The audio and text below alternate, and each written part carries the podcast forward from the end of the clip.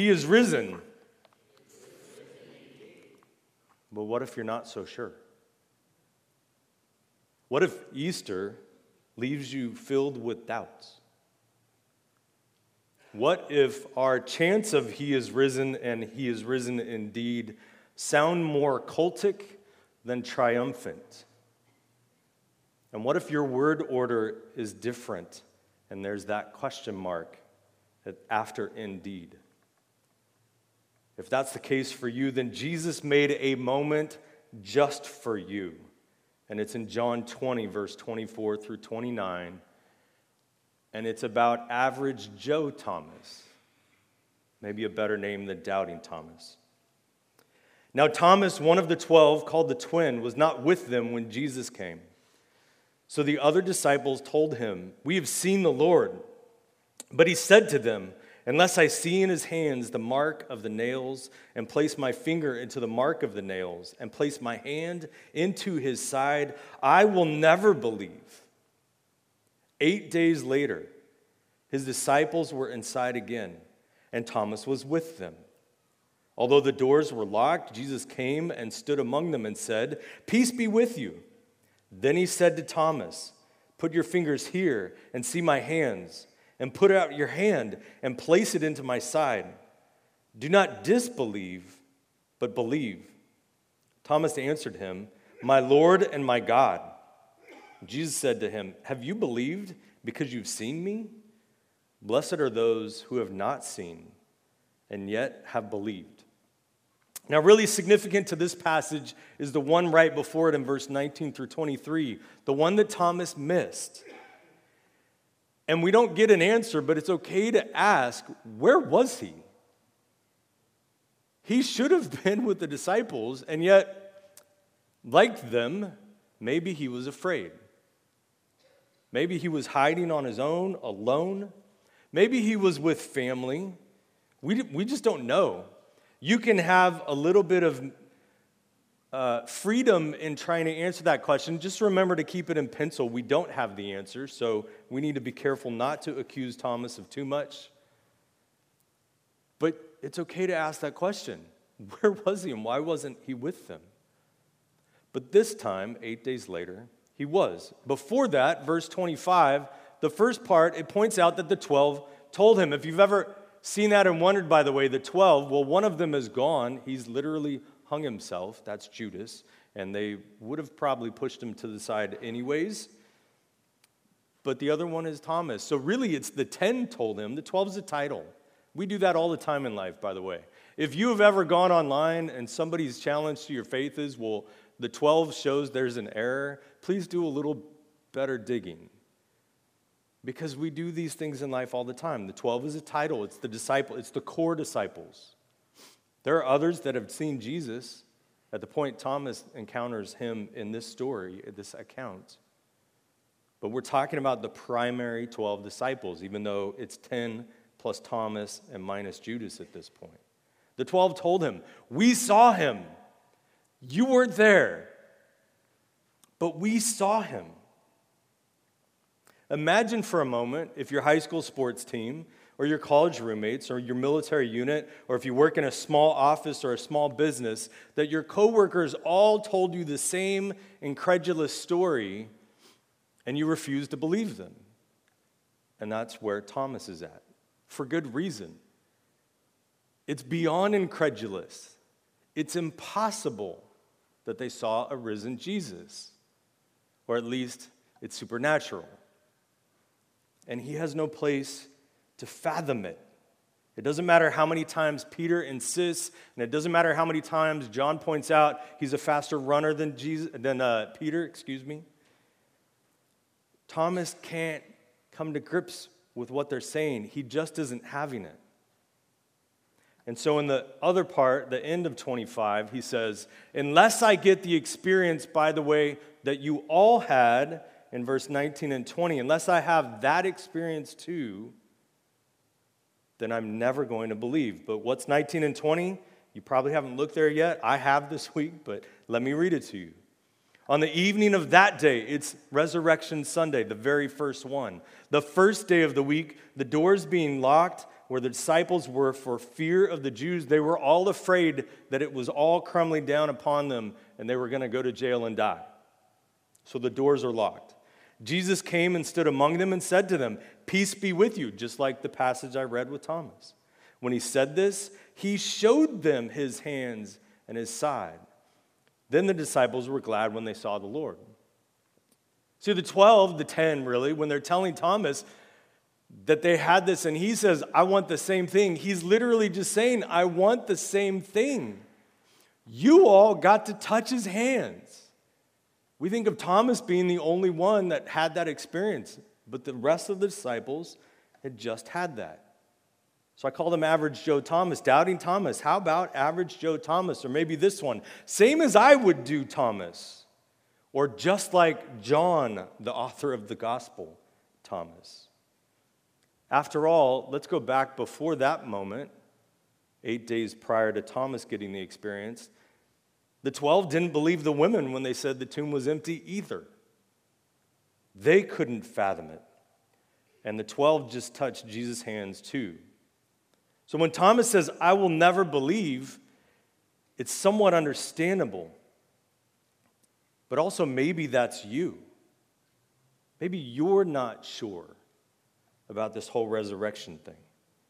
And maybe you think you'll never believe. And if that's the case, then this account of Doubting Thomas, or just like John Thomas, or Average Joe Thomas, this is for you. Verse 26 points out 8 days after verse 19 and 20. Jesus made Thomas wait 8 days, a week, Sunday to Sunday. They counted both Sundays on that one. That's how they get to 8. Jesus could have met him that night. He could have met him on Monday. He could have shown up on Friday and started the weekend out well, or the Sabbath. He made him wait 8 days. That's profound. Not necessarily theologically significant, but practically significant. We pray for something and we wonder why God hasn't answered in 30 seconds. God made Thomas wait 8 days. Jesus let Thomas wrestle with doubt and with the witness accounts that he had for an entire week. And we get caught up in our timelines, but God often takes his time. We see that throughout Scripture. God has a much slower pace than we sometimes want him to. But oftentimes later, we recognize, not always, but oftentimes later we recognize that his pace was better. I don't know why Jesus let Thomas wrestle for 8 days, but I do know this. He wasn't messing with him. He wasn't playing with Thomas. It wasn't malicious. He wasn't being cruel. And Thomas had a sufficient amount of evidence. He had the eyewitness accounts. Multiple people had talked with Jesus and seen Jesus and touched Jesus. He simply wanted more. So make no mistake, Jesus isn't toying with Thomas, and God doesn't play mischievous games with us. The eyewitness accounts were absolutely sufficient to believe. But just like us, Thomas wanted more. And so in verse 27, Jesus says this, "Then he said to Thomas, 'Put your finger here and see my hands, and put out your hand and place it in my side. Do not disbelieve, but believe.'" So Jesus comes and he says, "Okay, Thomas, you've had sufficient evidence, but now let me give you the evidence that you want." He knew what Thomas had said, by the way, so you get a little glimpse of his omniscience. The whole attribute series that Benji has been taking us through over the past weeks and months, those theological attributes are profound. God's character is amazing. And Jesus looks at him and says, "Here's the evidence, not just that you need, but that you want. So do not disbelieve, instead believe." But I think it's really interesting to notice in this account, Jesus is not the one that calls Thomas doubting. That's our name for him. That's our quick reference for him.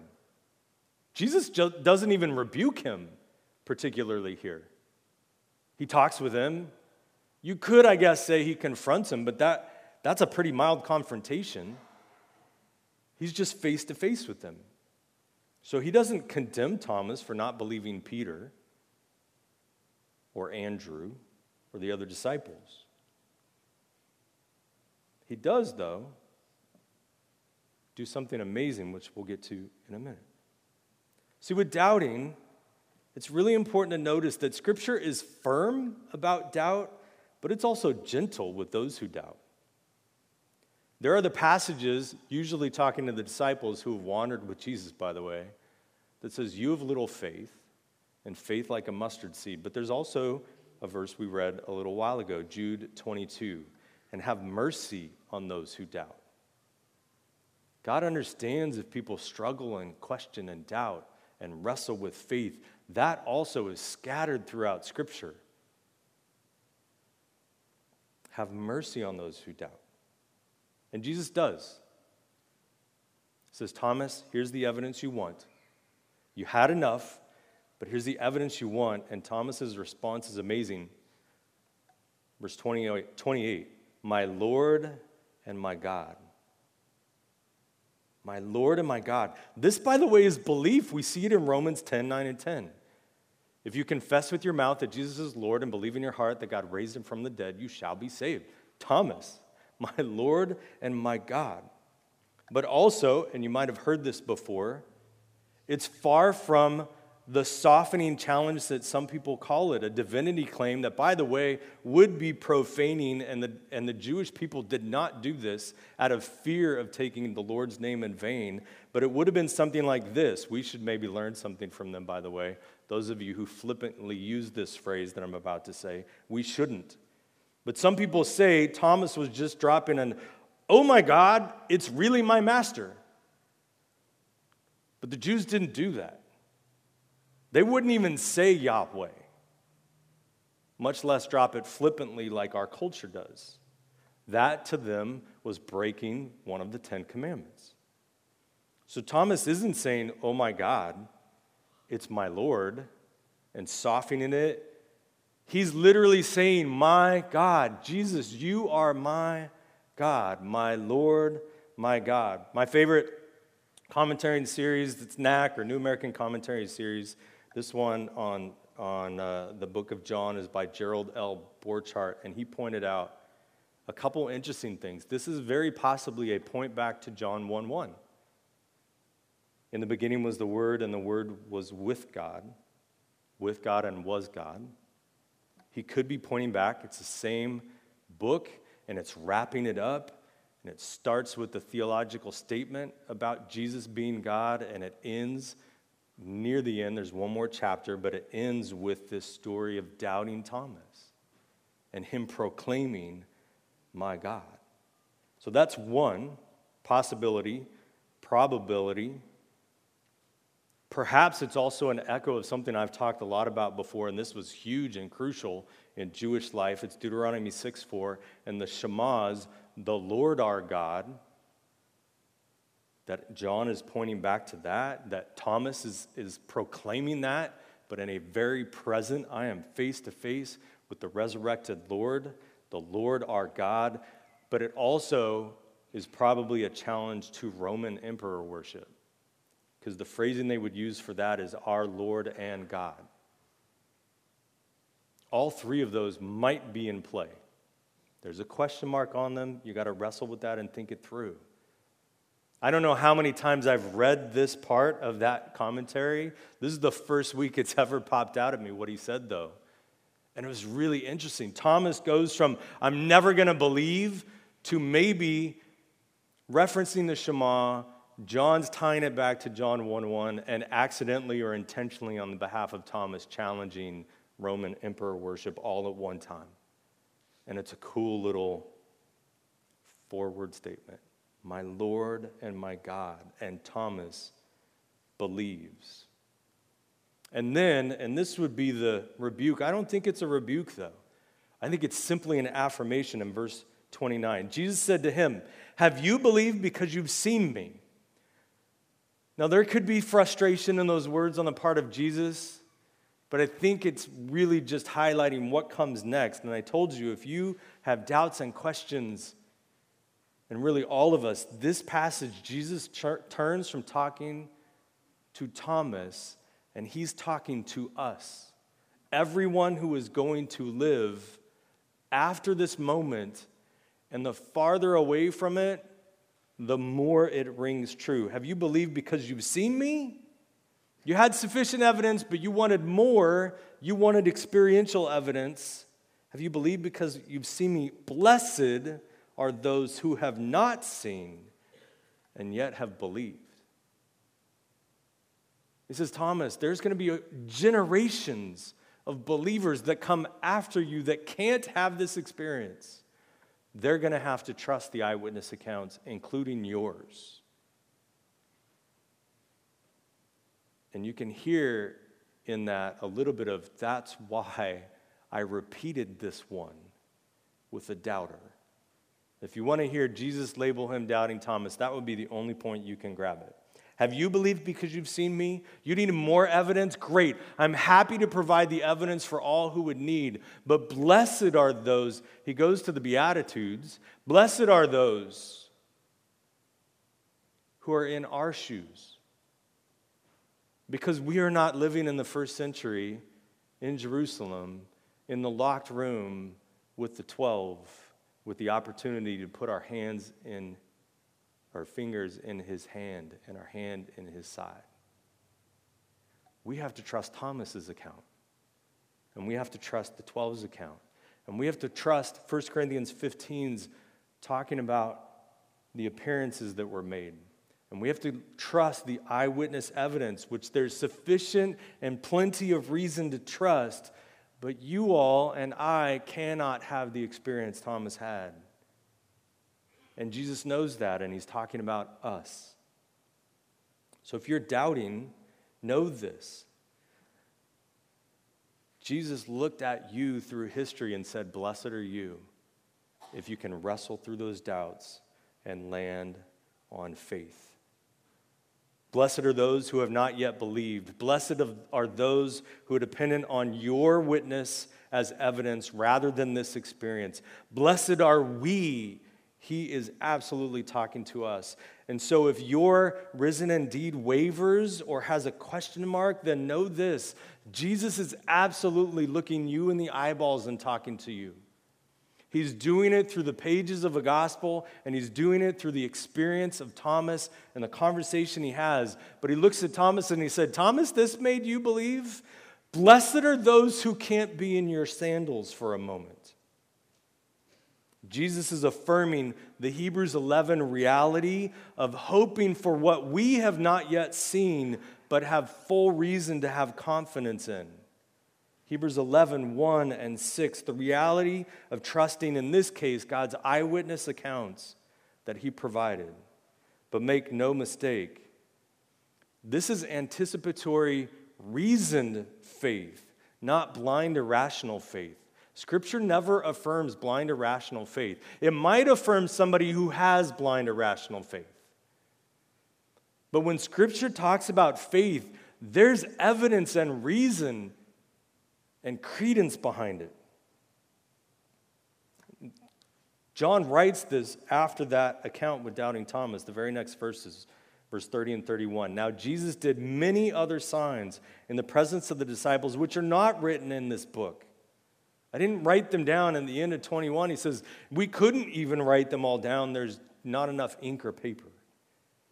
But these are written so that you may believe that Jesus is the Christ, the Son of God, and that by believing you may have life in his name.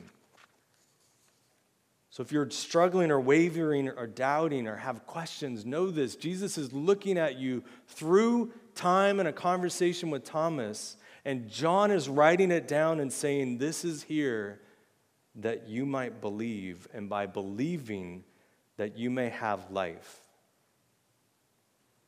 Here's some of the evidence, just some, by the way, and I'm going to reference it quickly. There are long conversations behind all of these, but that Scripture lays out and that we have. Number one, the Gospels, all four of them. They're historical eyewitness accounts. If you want some great explanations of that, go get J. Warner Wallace's Cold Case Christianity.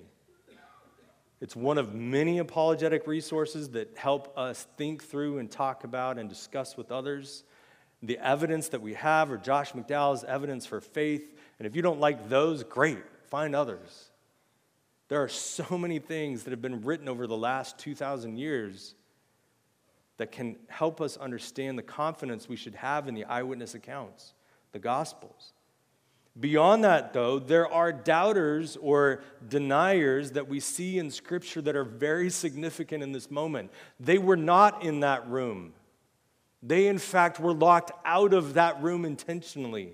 The people that they would have been afraid from. And some of them, Paul pops up later, but others, Jesus' brothers, are right around them and knew everything about these guys. The family was not happy with the followers of Jesus. We see some moments in Scripture that they weren't happy with Jesus.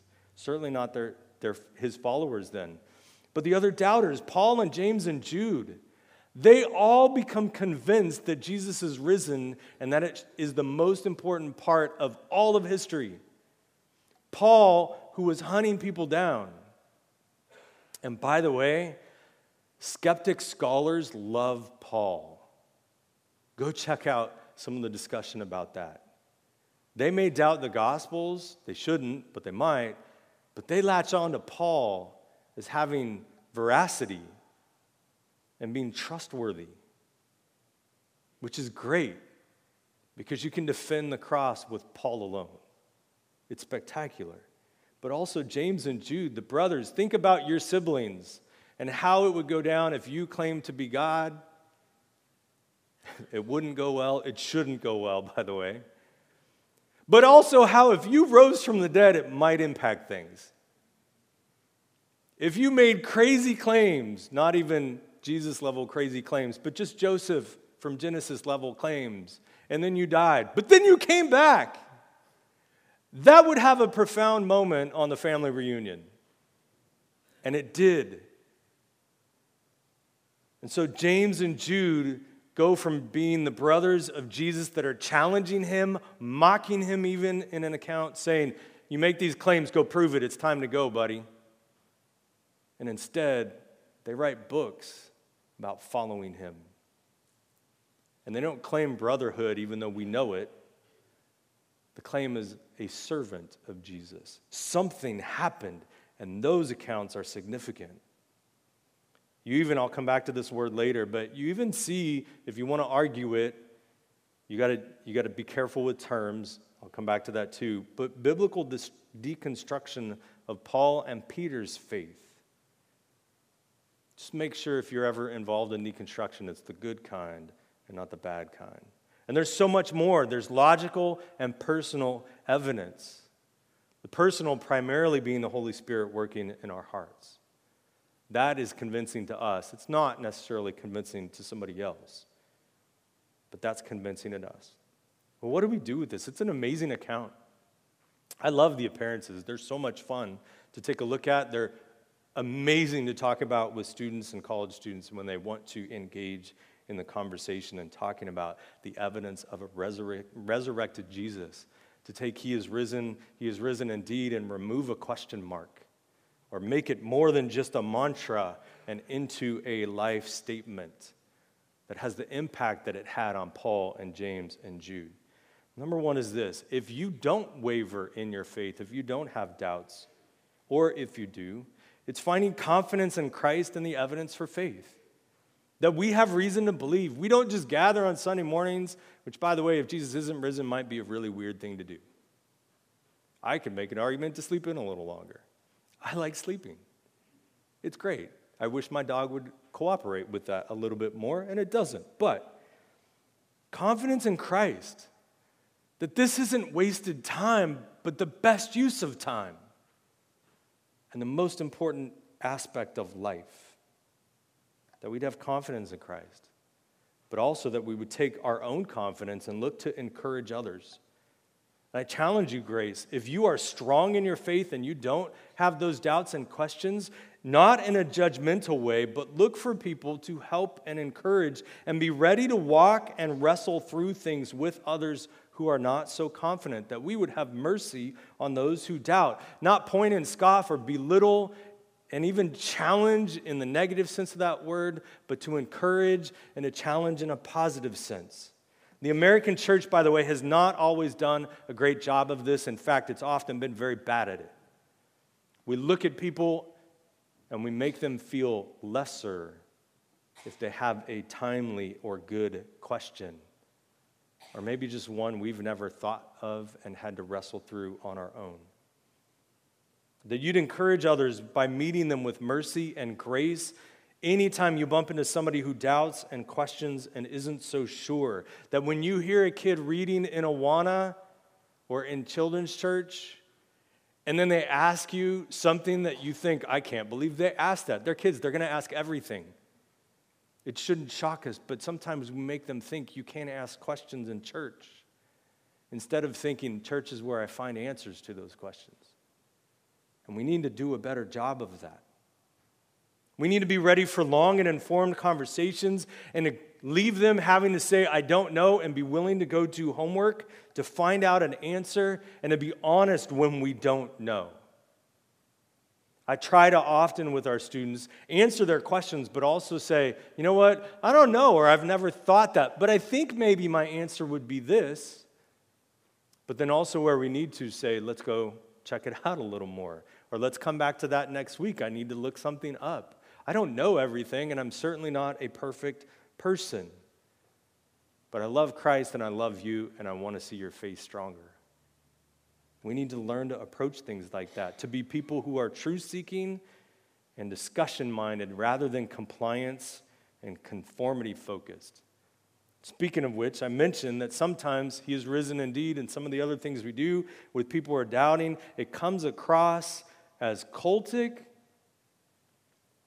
And we just need to explain why we do those things or help somebody walk through that. Now, I will say sometimes there is a good challenge to look back and say, wait a minute, you think we're cultic? Let's talk about you and your favorite sports team. Because I didn't come dressed up like Jesus today, but you dress up as your favorite quarterback all the time. Let's talk about how weird that should be. So let's be honest where we need to be honest both ways. But I've had students that have said, yeah, Pastor James, that was really weird. Do we have to keep doing that? And it's like, well, you don't have to. But to many, it's encouraging. And let's talk about how our culture sometimes is cult-like about some things, but often likes to just look at the church and say that we're the only ones. We're in a passage talking about doubt, and I mentioned what is a very trendy and sometimes scary word, deconstruction, or deconstructing our faith. I bumped into this as I was wrapping up my sermon stuff. This comes from Carrie Newhoff's site. It's actually, I think, by Joe Terrell. It's an article that kind of hit online on Thursday. If you want to check it out, it's called 5 Real Reasons Young People Are Deconstructing Their Faith. If you get my notes or if you email me and want the link, I can send it to you a little later. Here's 3 of the 5. The first one is this. Trust in large institutions is declining all across the board. Here's a quote from it. Only 24% of 18 to 34-year-olds said that pastors and clergy have high honesty. I want to be offended as a pastor, but I know why they feel that way. But I am scared as a pastor that they feel that way. And then I'm a little intrigued by what that demographic is putting their faith in instead of there's 4 institutions the article talks about, government, a couple other things, church is one of them. But their trust in large institutions is declining all across the board. The answer is yes, it is. That is why deconstruction of faith and church is becoming a bigger thing. The fourth one is the prideful prioritization of conformity over unity. That doesn't mean we shouldn't do things like he is risen indeed, but with the demographic that's struggling with conformity, you have to dress this way to be accepted by God. I mean, not to be accepted, but to be liked in church. They struggle with that. And it feels like that's over, but it isn't. We just have found some different ways to do it. And then the fifth one, the acceptance of political idolatry and conspiracy theories in Christian communities. Adults, if you've tuned me out, please listen. Kids and teens, you can too. But adults, our political engagements, alliances, and endorsements are costing us the trust and faith of that generation. You need to hear that. Our engagements and alliances is literally, and it may be their fault, not ours, but we are having an impact on them, is costing us their trust, which is going to have an impact on the rest of it, and sometimes their faith. We are, to a great extent, why they are deconstructing and walking away from church because of it. So it's very important, though, and this is kind of a life thing, but anytime anybody involved in debate knows this, apologetics, other things, that you define your terms. So regarding deconstruction, I'm going to do a little bit of explaining or differentiating between two kinds. Deconstruction is the pulling apart. It's literally deconstructing. It's demolition if you do it to your house, deconstruction. But, and I want you to know this, nobody can deconstruct faith in church like a PK, that's me, pastor's kid, or a pastor, also me, that loves science, still me, I like science, and apologetics, yeah, that's me too. I like doing that. And culture and politics and government and a couple other things. Actually, if you ever hear me, I'll say I hate politics. That's the gamesmanship side of it. Love government. Last couple years, even that, I don't know how to phrase it anymore, but I'm intrigued by all those things. I can pick things apart in church and faith. Trust me. And if you ever want to have that conversation, come talk to me. I've been in church as a PK since I was 3. And a Baptist on top of that, by the way. I meant to add that one in too. Yeah, I can pull things apart and point out some of the weird, goofy things that we do. And I love Jesus. And I love church. In fact, I don't like how people talk about the bride of Christ sometimes. It makes me mad. I got to be careful with how mad it makes me sometimes. But deconstruction, if and when it means deconstructing culture, even church culture, don't be afraid, especially if you're driven to Christ and Scripture and faith and truth and church community through that process, great. All of us, don't ever be afraid of that. Parents and grandparents, don't be afraid of this kind of deconstruction. That's a bad slip of the tongue there. Deconstruction. It might feel like destruction, and it's a trendy and scary term. I mentioned that, but it's actually the very good process youth ministry has been talking about for a long time that's called owning your faith. Because if you're a kid that grew up as a PK since you were 3 in church, and you see all the goofy things we sometimes do as a Christian, including dressing kids in clip-on ties. If you like doing that, that's fine. I'm not picking on that. But like all of these things from forever. And then we throw in communion, and they're like, we're doing what? You're like, can I have more juice and bread? No, we can't have too much juice and bread. You only have to take the little dose of juice and bread. That's a good thing, but too much. Now you're just being a bad kid, and they're like, I don't know what to do with all of this. When you hit 13 to 18, you better own and pick it apart, or you're going to walk away from it all. And I've seen this with friends and students and everybody else. When they've had just a bunch of legalism dumped on it or things they don't understand, and they hit college, and everybody's drinking, and they start drinking, and they go, well, I didn't die now, so I guess it's all wrong. They don't go back to church.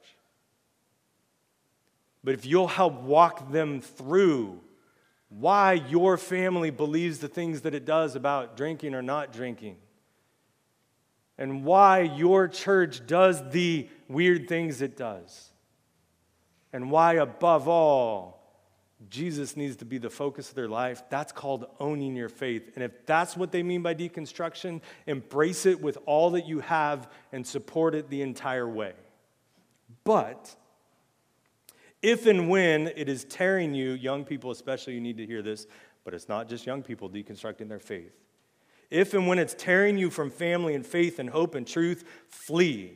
Especially when it isn't particularly well-researched or as well-researched as you think it is when you Googled 5 things on the internet.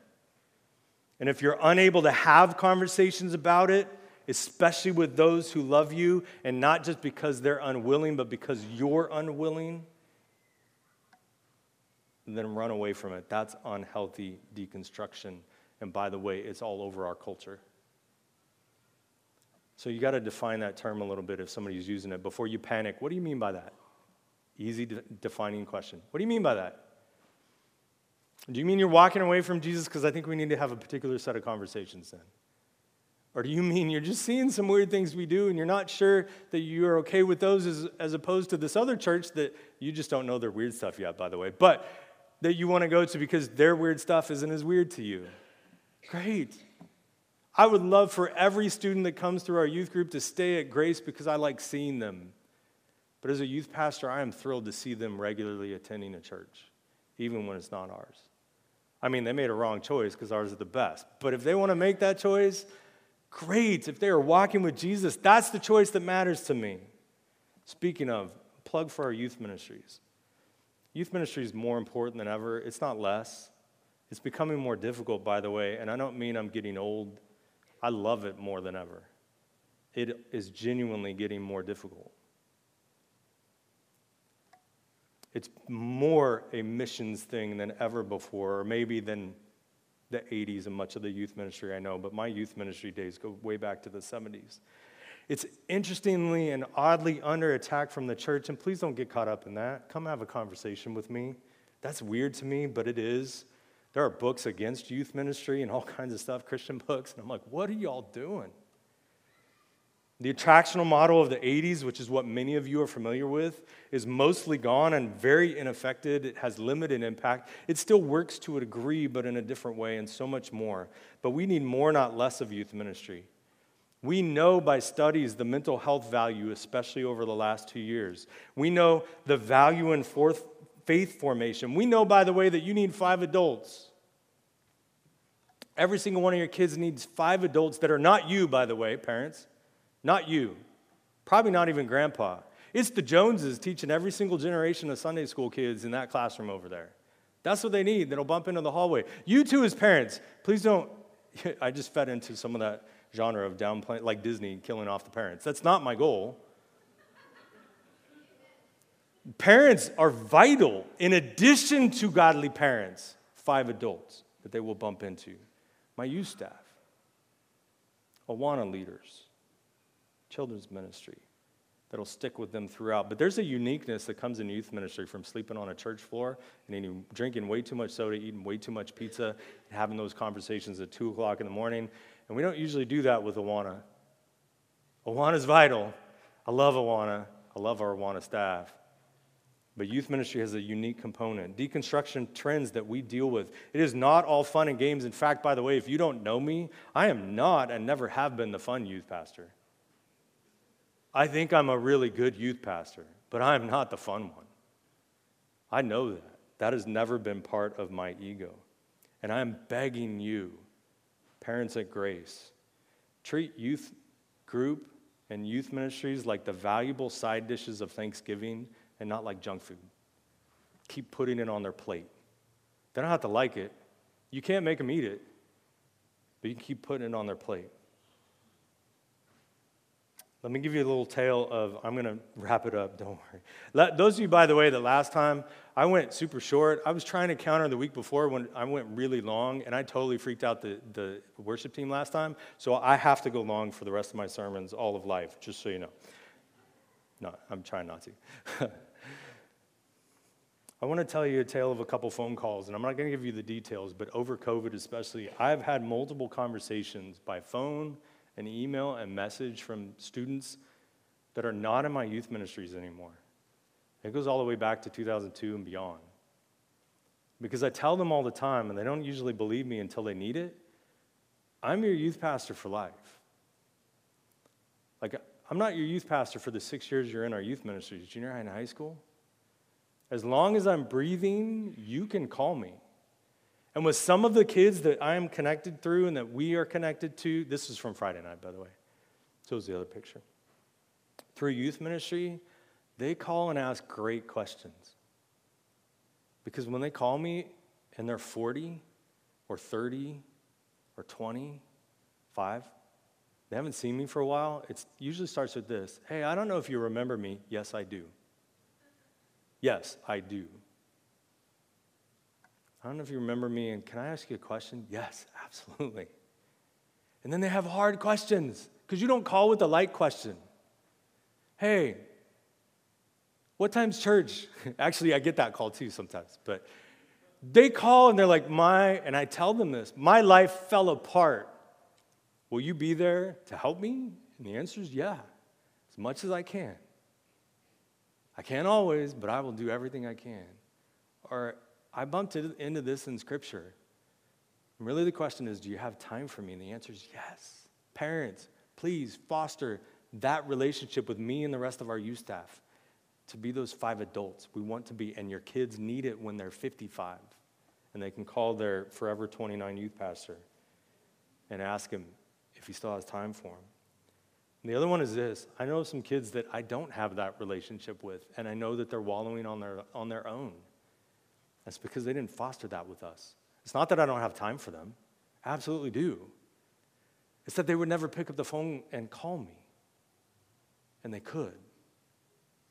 It's that we never built that relationship because they bailed on youth ministry. Because I think youth ministry really matters, or I wouldn't do my job. So I'm begging you, get them into youth ministry. We're their youth ministry, not for 6 years, but for 60. We'll kick them out eventually, but we'll still have time for them. And everyone, we need more, not less, when struggling with doubt and questions and faith challenges. We need more community, small groups, and Sunday school and worship. We need more Scripture. Everybody stops reading the Bible when they have a question. Read more. Go to John and Romans. You want to talk about questions, read Romans with a notepad and just start writing every question that you have. We need more conversation with each other, more moments at Starbucks. We need to do more homework. I've mentioned that a couple times. I don't know the answer. Let's go find out together. We need more prayer and more worship, and at the right time, more fasting. Nobody fasts when they have a critical decision that they need to make. That's the perfect time to fast. I don't know what to do. Great. You just said I need to fast. Come talk with us about that if you need to. More spiritual disciplines. The answer for doubt is so much more, but too often our questions and our doubts pull us away, especially from Christ and community, which is what we need to, and it pulls us away to much less. Here's the problem with bad deconstruction. You're just left with nothing. You don't get more in the process. You lost it all. And that's what most people that are deconstructing that way end up finding. It just takes them years to find that out. And then you have to admit that you were wrong, and we don't like doing that. So deconstruct the right way if you need to. Pull apart the trappings of culture, but keep Christ and Scripture and faith and community in the process. All of that ends up leading to us having a question mark back there and a bigger question mark. Is he indeed risen? But I have a better question for you. For those of you that walked into this room just like Thomas was in that room, here's the question. What will you do now that or when you're face-to-face with our Lord, our God, the resurrected Jesus Christ? Let's pray. Lord, mighty holy, we praise your name. There are questions in this room that I don't know. And I don't even know that I know the answer to it. But I know you do. And I know church history is riddled with great answers. Lord, help us with grace not to be afraid when somebody asks a great and difficult question, but to point them to you and to your word. Lord, when we doubt, help us to look for more, not less. More of you, more connection, more grace. Lord, help us always, whether doubting or confident, to run to you and to praise your name. Amen.